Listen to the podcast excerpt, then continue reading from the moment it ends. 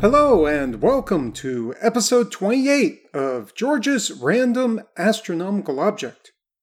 Every episode, I run a random number generator to select random astronomical coordinates in the sky, and I then search for an astronomical object near those coordinates and talk about what makes the object so scientifically important.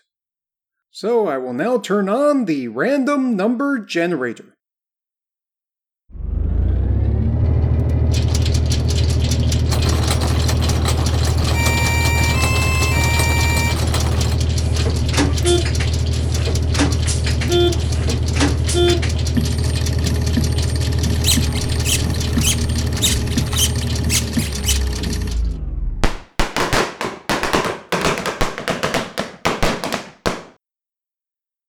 The coordinates for this episode are 12 hours, 48 minutes, 15.2 seconds right ascension, and plus 17 degrees, 46 minutes, 26 seconds declination. This points to the galaxy PGC 43234, which is located at a distance of about 312 million light years or 96 megaparsecs in the constellation Coma Berenices. The galaxy was discovered around 1975, and at first it looked like a fairly ordinary and boring galaxy, and people generally ignored the galaxy for a couple of decades. However, on November 22, 2014, the center of the galaxy suddenly got much brighter. This sudden flash of light was first seen in the survey called the All Sky Automated Survey for Supernovae, the survey has the acronym ASASSN, which looks like the word assassin except that it's missing a couple of letters. The survey relies on a network of very small, robotically controlled telescopes distributed around the Earth that try to survey the entire sky every night. Since this event was detected by this survey, it was given the designation Assassin 14 LI, Astronomers somehow did not think that the event was a supernova, although I didn't find anything that really explained the rationale for why it wasn't thought to be a supernova in the first place. Anyhow, they decided to observe the galaxy with a series of X ray space telescopes, including the Chandra X ray Observatory, the Swift X ray Telescope, and XMM Newton.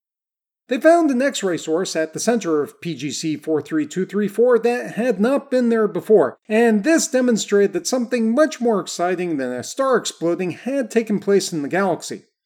So take a couple of seconds just to think about what could be much more exciting than an exploding star, and then I'll tell you what happened.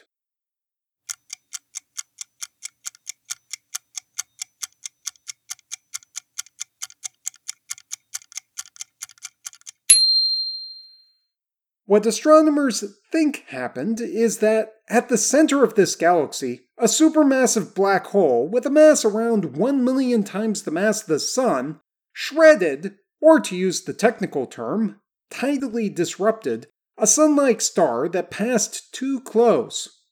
The remains of the star did not fall directly into the black hole like you would expect in a science fiction movie like one of the movies that I watched when I was a kid featuring Ernest Borgnine.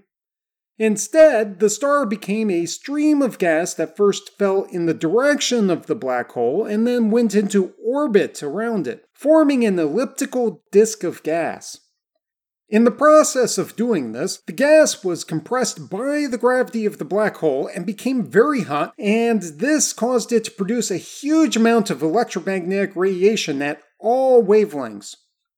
Astronomers got really excited about all of this, not only because this is literally like something out of science fiction, but also because nothing like this had ever been seen so close to our galaxy.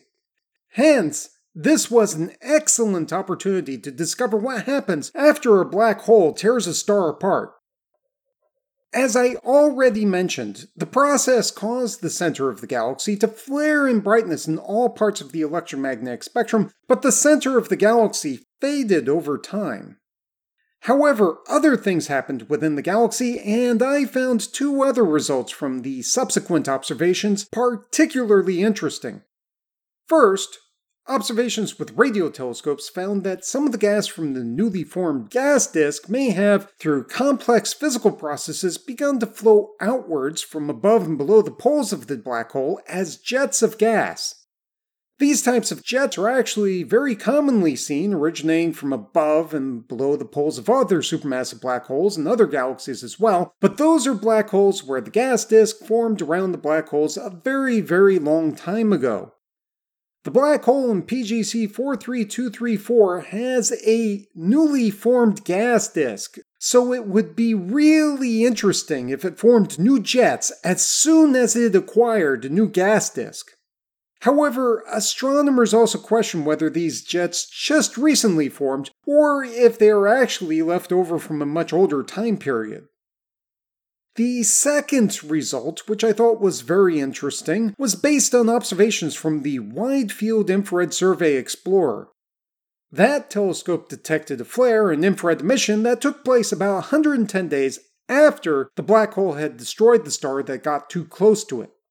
Astronomers think that the infrared light came from one or more clouds of interstellar dust located at a distance of about 110 light days from the black hole, where a light day is a unit of length equivalent to the distance that light and other forms of electromagnetic radiation can travel in a single day.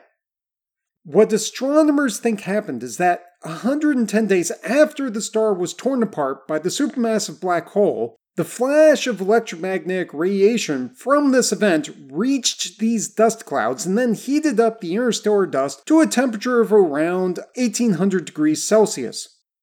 This caused the interstellar dust to produce huge amounts of infrared radiation that we on Earth observed 110 days after the main flare. This type of phenomenon is called an echo, and it's very useful for identifying the structure of the interstellar medium around other objects like this supermassive black hole in PGC 43234. So that's my review of PGC 43234 and the event called Assassin 14Li.